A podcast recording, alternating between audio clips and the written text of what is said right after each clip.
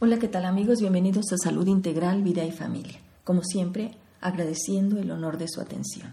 El día de hoy de verdad les va a encantar esta entrevista. Tengo el honor de la presencia de la licenciada Mónica Galván Ferrer. Ella es licenciada en nutrición, egresada de la Facultad de Ciencias Naturales de la Universidad Autónoma de Querétaro.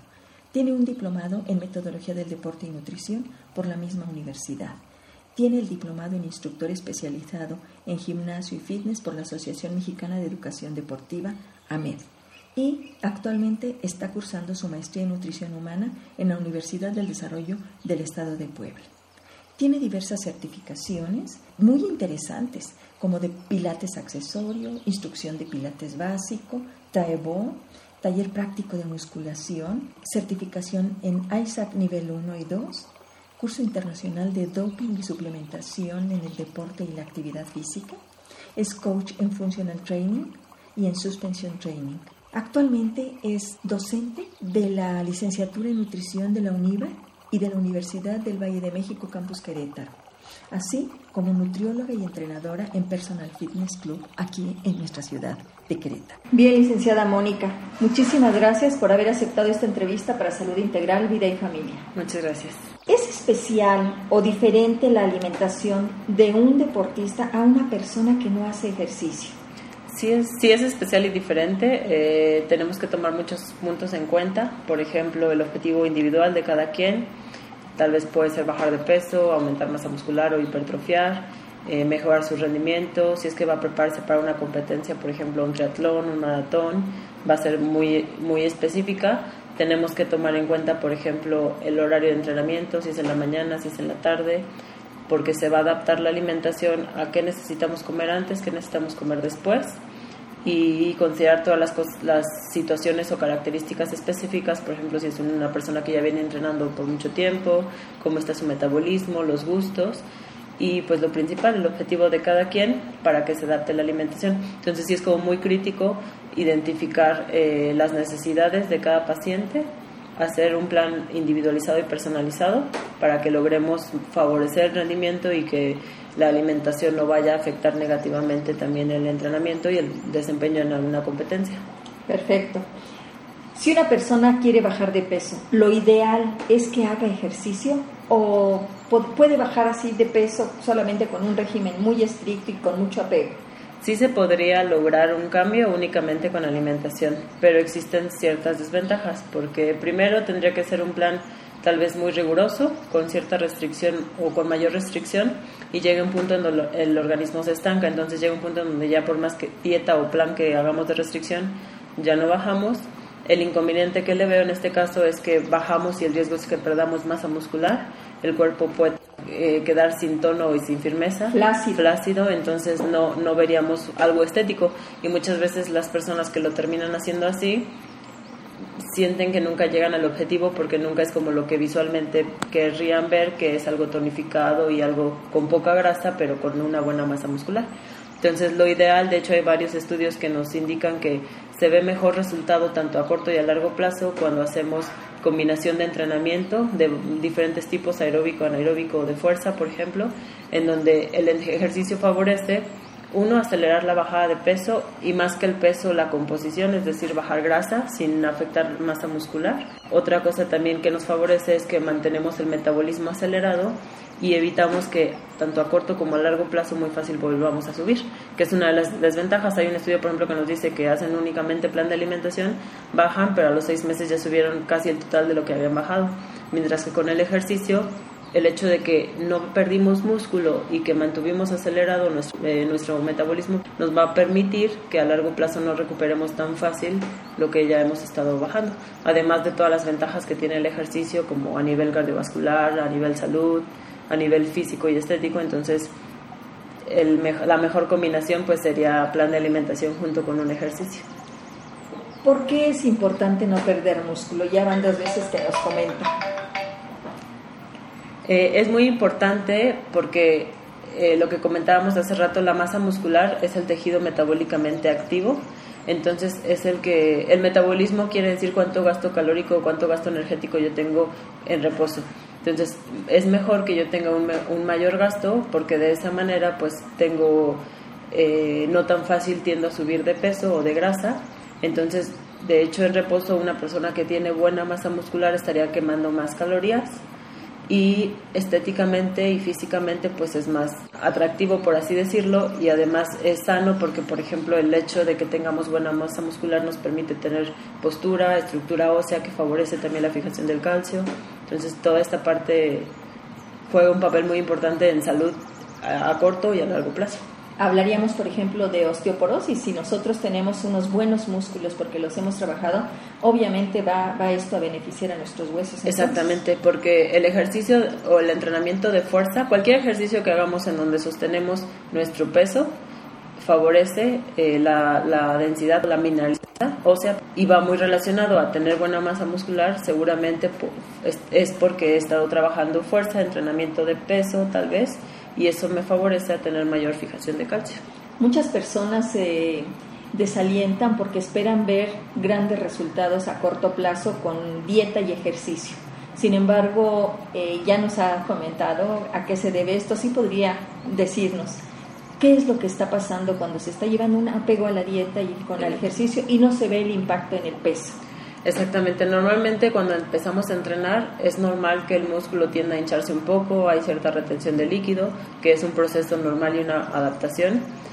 Entonces, si nuestro principal objetivo fuera ver un resultado menor en báscula, pues únicamente con deshidratarnos podríamos ver de un día para otro, ejemplo, dos kilos menos. No es lo sano, ni es lo ideal, ni lo recomendable.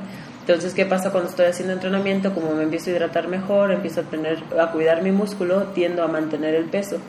Pero si yo comparo mi porcentaje de grasa o mi composición corporal, voy a ver cambios mucho más marcados en ese aspecto. Muchas veces puede, o sea, por ejemplo, en un mes puedo ver un resultado en un kilo menos de peso, pero tal vez 3% menos de grasa o 2% menos de grasa. Estéticamente y mis medidas y mi ropa me va a decir que estoy bajando más a pesar de que la báscula no me, no me marque un cambio tan significativo. Y o sea, la talla sería aquí la que, la que vamos a ver en primeros resultados. Exactamente. Además de que principalmente en nosotras mujeres pues existen muchos factores que nos favorecen a pesar más de un día para otro, por ejemplo, la parte de cambios hormonales, tenemos cierta retención de líquidos, nuestra misma alimentación afecta, por ejemplo, el, el, consumir más sodio en la dieta y menos sal, pues favorece la retención también. Entonces son muchos factores que si nos vamos únicamente por peso, va a haber muchas variaciones. Si comparo mi porcentaje de grasa, que lo hacemos normalmente con plicometría o con medidas, podemos identificar cómo se está comportando la grasa y que va a ir bajando seguramente, paulatinamente, con, constante. Perfecto, esto es para que no se desanimen las personas y hagan su ejercicio y su dieta. ¿Y qué tipo de ejercicio se recomienda para no perder músculo, licenciado? Es muy importante que siempre trabajemos un entrenamiento de fuerza, puede ser desde con nuestro propio peso eh, hasta trabajar con, con, un equipo, con mancuernas, con ligas, con algún equipo de gimnasio, por ejemplo. Eh, ahorita está muy de moda entrenamientos con nuestro propio peso tipo CrossFit, por ejemplo, que son entrenamientos muy dinámicos, trabajando lagartijas dominadas, sentadillas pero sin accesorio, por ejemplo, sin un equipo entonces, cualquier entrenamiento de este tipo, bien dosificado, porque sí es muy importante empezar a planear el entrenamiento siempre y cuando sea una persona que tal vez ya le hicimos una evaluación física, que sabemos cómo viene su condición, que no tenga alguna lesión, y si tiene alguna lesión se puede hacer un plan de entrenamiento, pero cuidando esa parte para evitar que se lastime y de hecho favorecer su rehabilitación. ¿Algún protocolo antes de recomendar a algún paciente el tipo de dieta y, y ejercicio? ¿Tienen ustedes algún protocolo a seguir? Siempre se hace una evaluación inicial, una historia clínica nutricional, que es donde conocemos al paciente, sus, sus antecedentes de enfermedades, de salud, por ejemplo, de cómo ha estado su historia de entrenamiento. Eso es en la parte de nutrición, antecedentes de si ha hecho o no dietas, de si ha hecho o no o llevado algún régimen muy estricto, qué tantos cambios ha tenido, la parte hormonal, por ejemplo, todo eso se toma en cuenta. Y en la parte del deporte o en la parte de ejercicio, hay, existen varias pruebas, por ejemplo, pruebas de esfuerzo, eh, pruebas de condición física que nos van a permitir identificar, o a partir de qué nivel, perdón, podría empezar nuestro paciente a hacer actividad física. Y nosotros normalmente en la práctica pues lo identificamos, o sea, el hecho de hacer, por ejemplo, 15 minutos en una elíptica, si yo me estoy luego, luego fatigando, puedo identificar cómo a partir de cuánto voy a empezar a hacer mi ejercicio. Un, un, indicador también es mi frecuencia cardíaca. Cuando estoy entrenando tengo que estar monitoreando mi frecuencia cardíaca para saber en qué zonas de entrenamiento me estoy manejando y poder identificar si necesito subir un poquito más la intensidad o bajarla.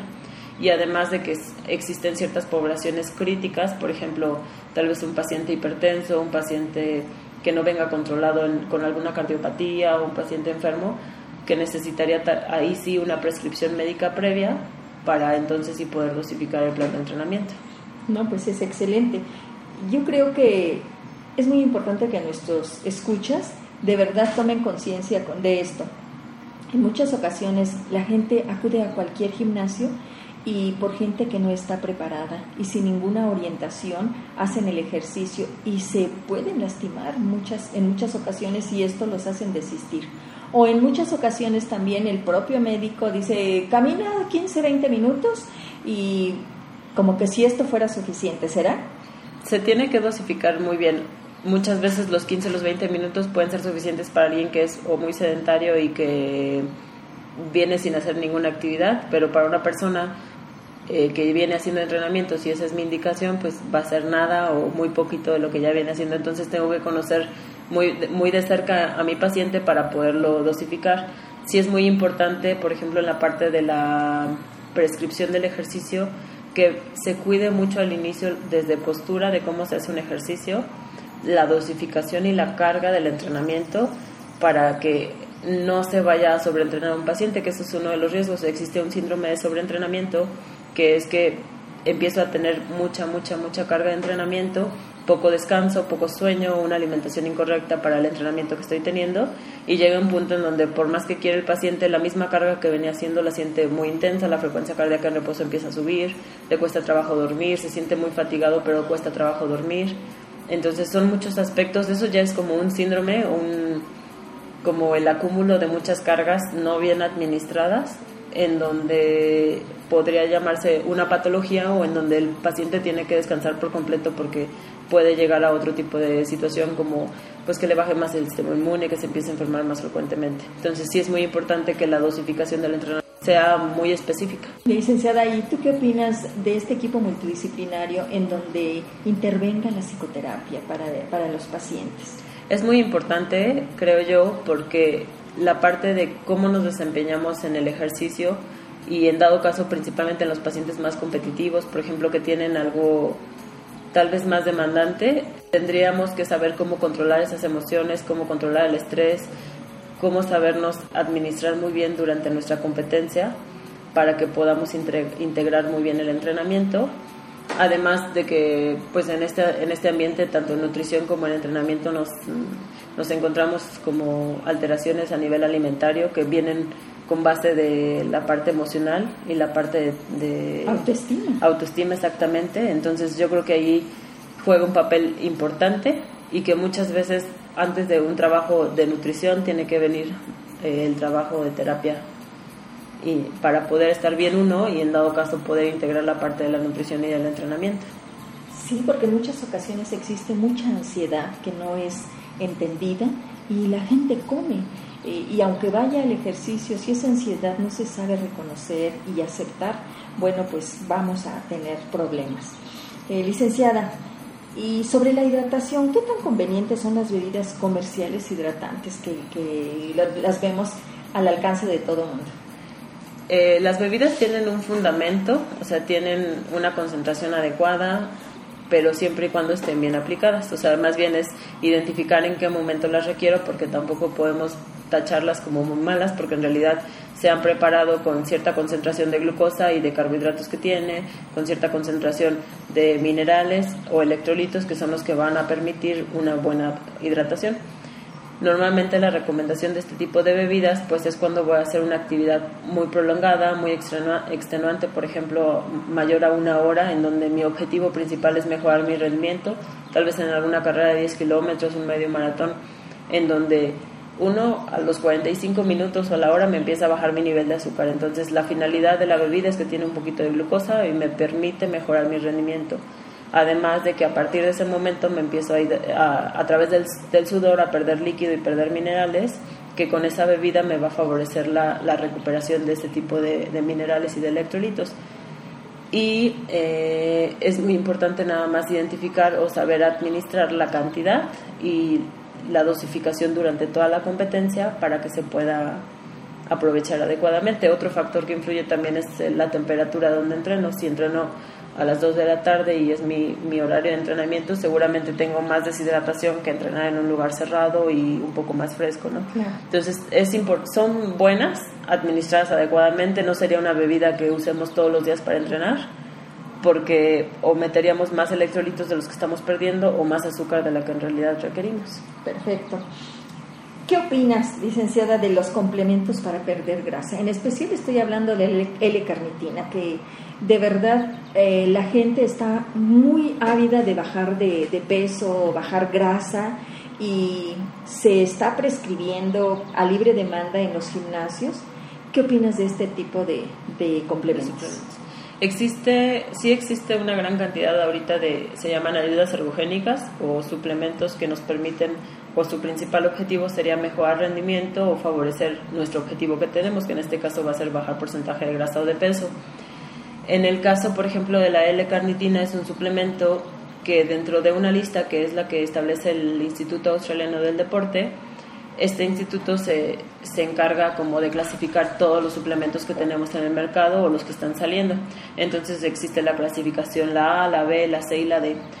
Lo, lo, lo A, o lo que se encuentra en la clasificación A, es lo que tiene un fundamento científico, que está bien identificado, que funciona dosificada adecuadamente y que se podría recomendar en condiciones específicas y en ciertos pacientes, pero que se puede recomendar y tenemos un respaldo científico para hacerlo. Lo que está en clasificación B es lo que hay estudios todavía tanto a favor como en contra. No está prohibido o no se ha identificado que haga daño porque si no estaría en lo C o en lo D. En lo D, en la clasificación D es lo que está prohibido porque son hormonas o que son sustancias que nos van a dar un antidoping positivo. Entonces, eh, no está ni en una de esas dos. La L-carnitina está en la B, en la clasificación B en donde no hay estudios que me hagan quitarlo del mercado o en este caso al instituto, pero tampoco un estudio que me respalde a decir sí, completamente seguro que te va a funcionar. O sea, no conocemos sus efectos eh, colaterales o adversos. No se han encontrado colaterales porque si no se quitaría. O sea, si fuera un efecto negativo, se hubiera quitado del mercado o se prohibiría. Mm, hasta ahorita hay estudios que, que indican que funciona como un placebo, es decir, que mm, no tiene un valor tan positivo como para poderlo recomendar, muchas veces termina funcionando, pero el, el complemento, es decir, la dieta y el ejercicio o el plan de alimentación y el ejercicio, que no sabemos si se le puede atribuir a la carnitina o no.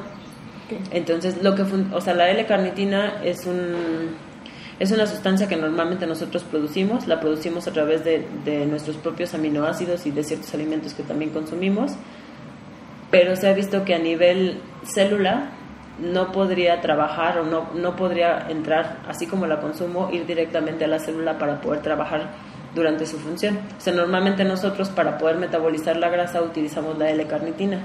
Eso a nivel interno sin suplementarla o sin incluirla. Entonces, por el papel que juega, se, se piensa que si yo la consumiera, pues entonces voy a acelerar esa, ese metabolismo de las grasas. Pero no se ha establecido que en realidad funcione de esa manera. Ok, o sea, no estamos todavía con conocimiento científico de, decir aquí actúa exactamente. Vemos que sí actúa, pero no sabemos cómo. Actúa de la carnitina que nosotros tenemos. No sabemos si en realidad llega a actuar la que yo incluyo externamente. Exactamente. Entonces, tampoco se ha probado que pueda ocasionar un daño y por lo mismo pues sigue en el mercado y cada vez está como muy de moda tal vez y se está recomendando mucho creo yo que la principal eh, herramienta que tenemos siempre va a ser la alimentación con el entrenamiento. Hay otros suplementos, otras ayudas erogénicas que pueden favorecer. Por ejemplo, la cafeína. La cafeína tiene muchos estudios de acelerar lipólisis, que quiere decir quema de grasa, o metabolismo de la grasa, de acelerar un poquito el metabolismo, pero con mucho cuidado. O sea, también sí, no podemos, exactamente, tampoco podemos eh, prescribirla, a libre demanda. Exactamente, porque al final lo, me evita lo que decíamos hace rato, la mineralización ósea, pues la cafeína también compite con esa parte. Es cierto diurético, entonces nos podría favorecer la pérdida de líquido. Entonces, tendríamos que estudiar muy bien al paciente mm, para poder eh, hacer una recomendación.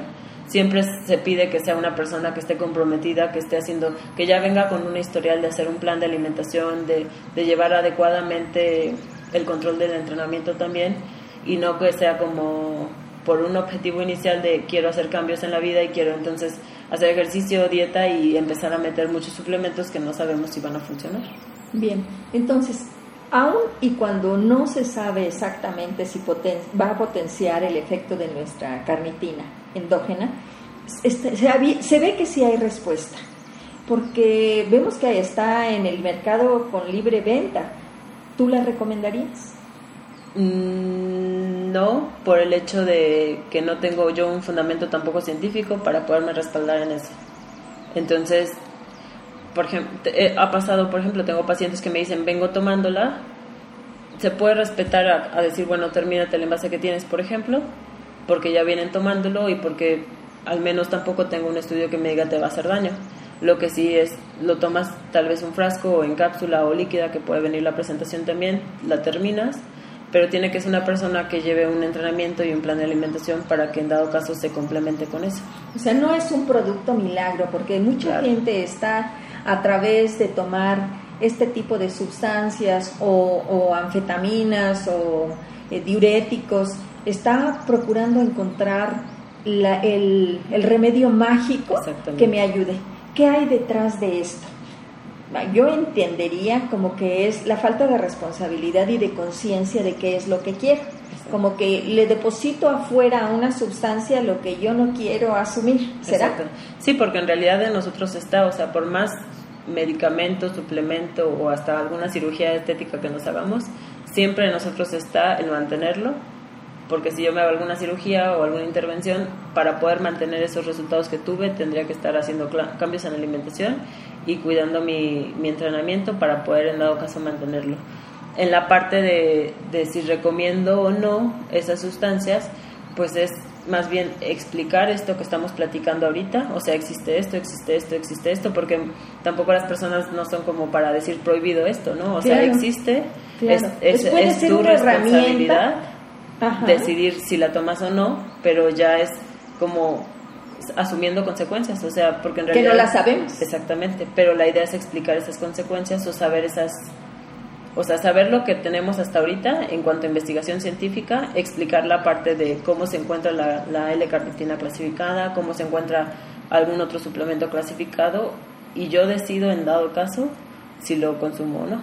Sí, eh, vemos mucho en, en, las, leyendas de los medicamentos este, bajo responsabilidad, ¿no? Entonces, eso yo creo que sí tenemos como, como pacientes que tomarlo muy en cuenta porque no hay nada científico que me avale que no me va a pasar nada. Aunque ahorita no hay nada, pero realmente yo me, da la impresión como que está en proceso eh, y que nadie se hace aquí responsable. Yo sugeriría, mejor no la uses, mejor sométete a tu, a tu dieta que te están prescribiendo, a tu, a tu guía de ejercicio con ese apego y bueno, evitamos el riesgo que no sabemos si esté latente o no. Exactamente. En caso de pacientes con obesidad mórbida, eh, ¿funcionan las dietas? ¿Funciona el ejercicio? Sí funcionan, de hecho son parte indispensables de su tratamiento.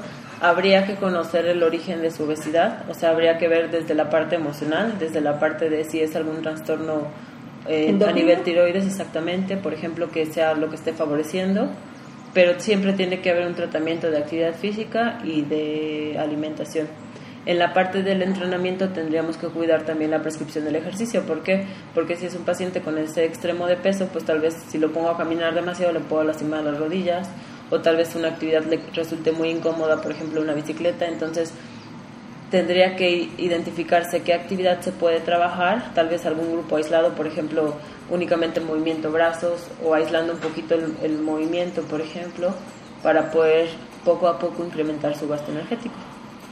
¿Qué tanto el, ejercicio este, de cardio es indicado en estos pacientes?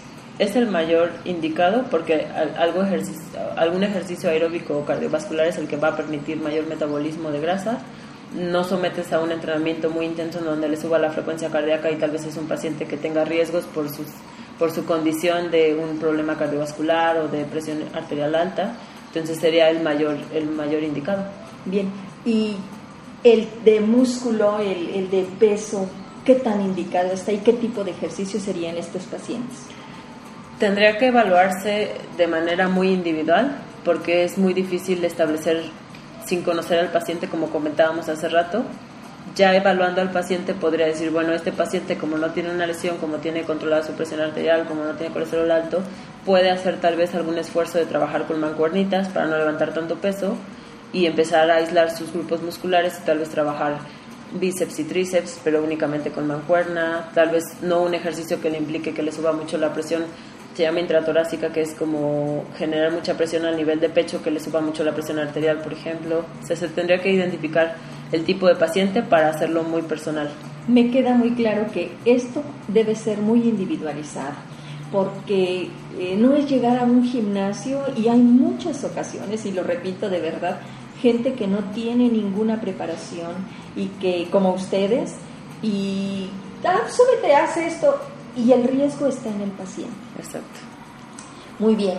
Licenciada, algunos tips o recomendaciones de nutrición. Sé que tiene que ser individualizado, pero yo creo que en general, si sabemos que México ahorita ocupa el primer lugar en obesidad, creo que es muy preocupante y sí es importante empezar a tomar conciencia y algo que tú nos ayudes. A ver, empiecenle por esto en lo que hacemos algunos otros cambios. Exacto. Sí existen como bases o una formación de un plan ideal o un plan sano que es desde establecer horarios de alimentación, evitar los ayunos muy prolongados porque eso afecta muy negativamente a nuestro organismo y a nuestro metabolismo y al nivel de energía en el día entonces la idea pues es que podamos establecer un desayuno, es mejor que sea, aunque sea muy temprano o antes de salir de casa, pero evitar que tal vez desayuno o no a las 12 del día. Entonces establecer un desayuno temprano, ciertos refrigerios o colaciones para evitar que a la siguiente comida yo llegue con mucho apetito. Se puede estas colaciones, por ejemplo, de meter alguna fruta, incluir algunas almendras o nueces y las podemos consumir.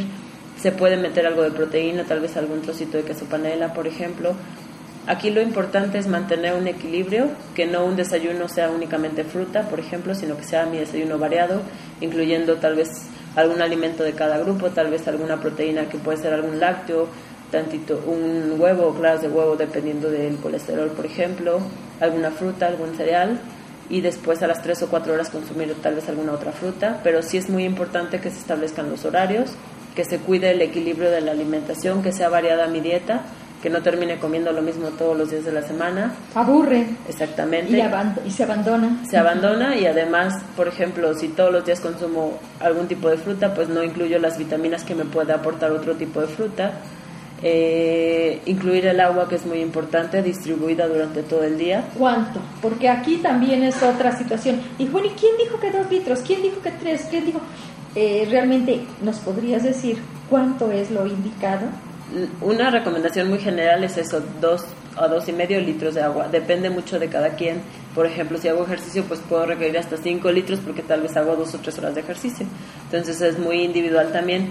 Se hace un cálculo general de 30 mililitros por kilo de peso. Entonces, como se toma en cuenta una persona promedio, mujer tal vez de 60, se calcularía 6 por 3, 18, más o menos son 800, 2 litros, que es el promedio. Es a partir de donde sale el cálculo de los dos de los a dos tres litros. Ajá, exactamente. Entonces es un promedio, pero sí dependería de hasta el ambiente en donde vivo, la, eh, actividad. la actividad y tal vez el requerimiento ya individual de cada quien. Perfecto. Entonces estoy entendiendo que serían cinco comidas al, al día.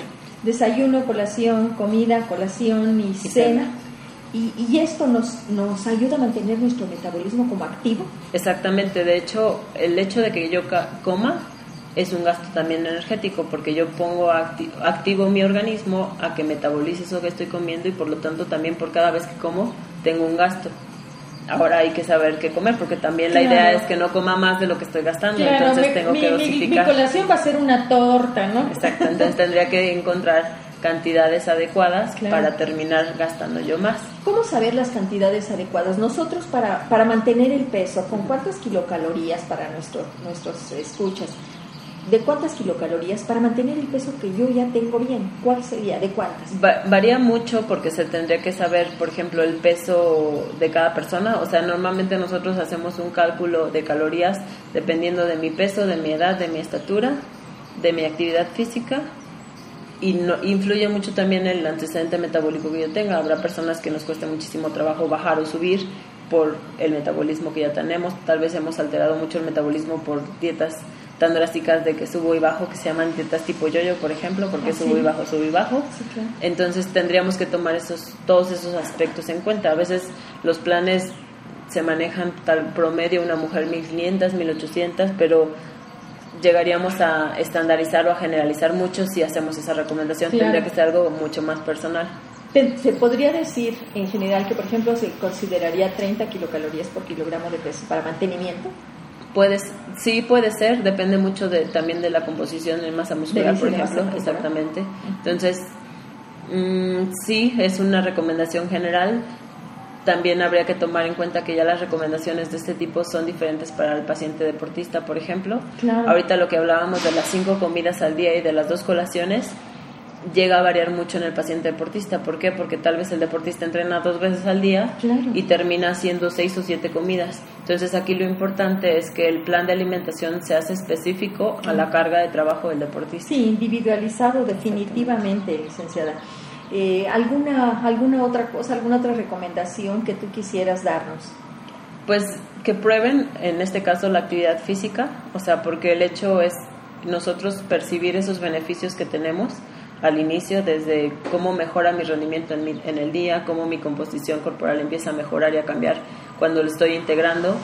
Y más que algo como obligatorio, que llegue el punto en donde el médico y el nutriólogo y el entrenador me digan tienes que hacer porque es indicación médica, la idea es que lo hiciéramos porque es una parte recreativa, algo que podamos disfrutar y que combinado con una alimentación pues vamos a tener los mejores resultados en composición corporal y en rendimiento físico. Sí, has dicho algo bien importante. Dicen que lo que se hace por obligación, como es el tener, el deber, fracasa por necesidad. Entonces aquí, bueno, pues es la invitación realmente, ¿para qué quieres bajar de peso?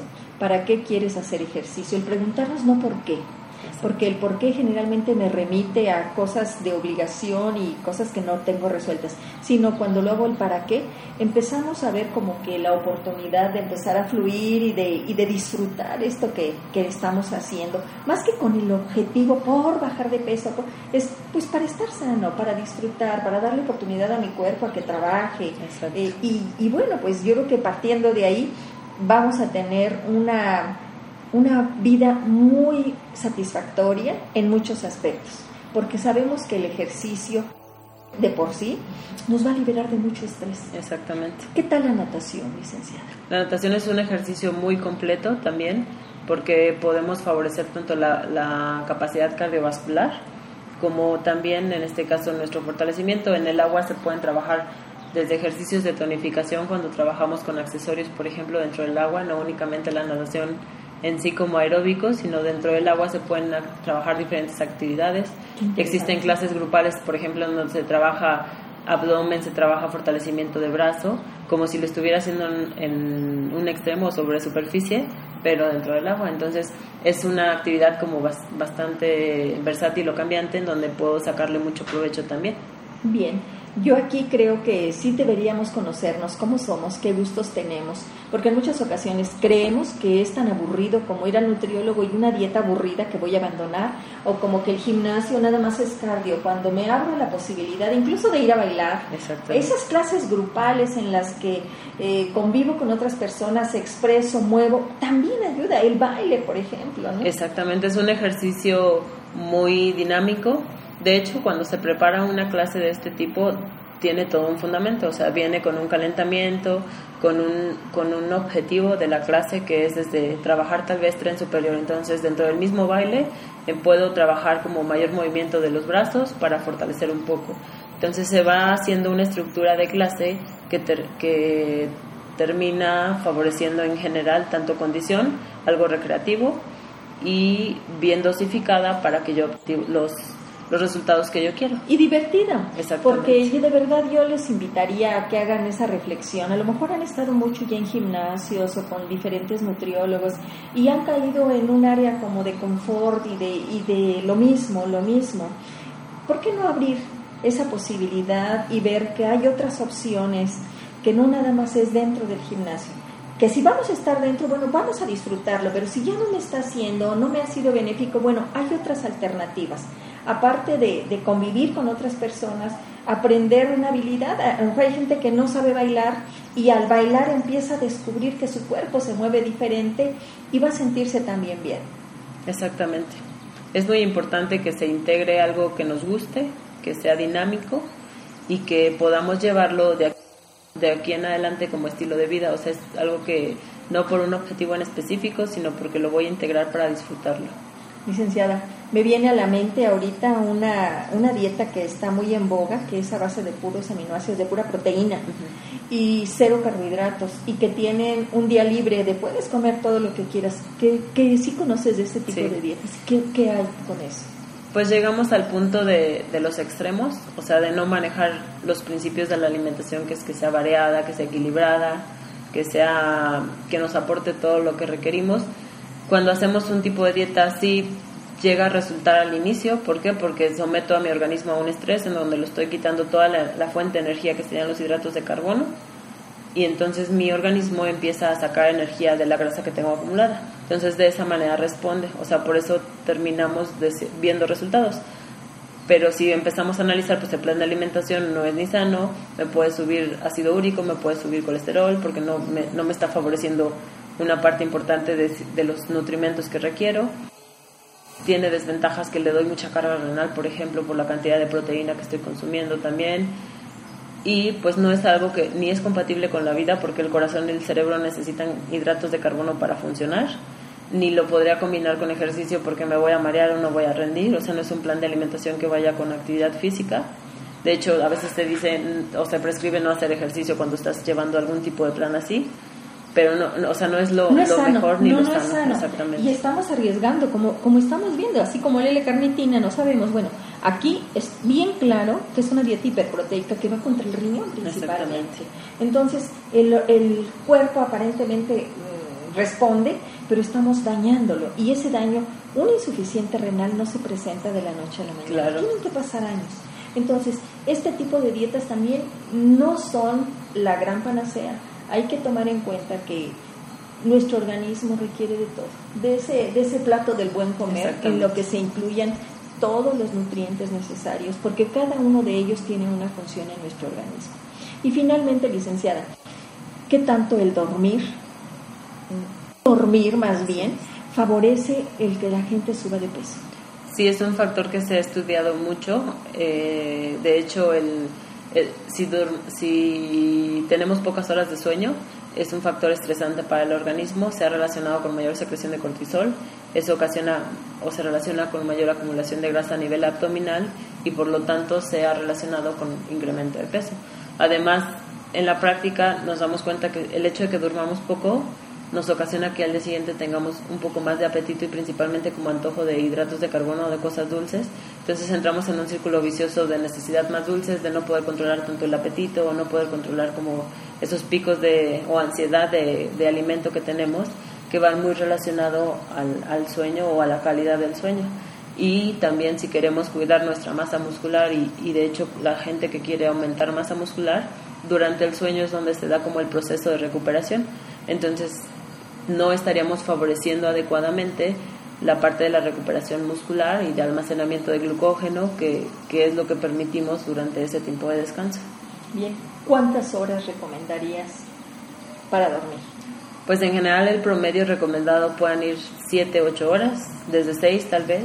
Si, es, si llega a ser mínimo 6 y ya es como poquito tal vez, más por el hecho de la carga de entrenamiento. O sea, cuando es una persona deportista tendría que descansar 8 o hasta 10 porque parte del, o sea, los tres factores importantes que tenemos que involucrar es alimentación o nutrición, ejercicio y descanso. O sea, es parte, tienen yo creo que el mismo peso, los tres para, para lograr los objetivos que tenemos. Sí, sí, definitivamente es el equilibrio que se, que se pretendería, ¿no? Y, hacerlo bien consciente porque eh, cada vez vemos que la gente duerme menos, está muy, muy acelerada y todo este nivel de angustia, de estrés a la que somete el organismo tiene que buscar compensación. Es como la gente que tiene problemas, que no sabe cómo manejarlos, incluso que no los identifica. Cuando tiene esos esos procesos de estrés, después van con los atracones, ¿no? Eh, sometiste a tu cuerpo a, esos ayunos prolongados, por ejemplo, y después es mm, tengo que recuperarlo porque el organismo te lo está demandando. O cuando la gente tiene un problema y que se va a compras, ¿no? Y como andas con hambre en la calle, igual. Comer. ¿Y, ¿Y, qué es lo que, que, busca el organismo?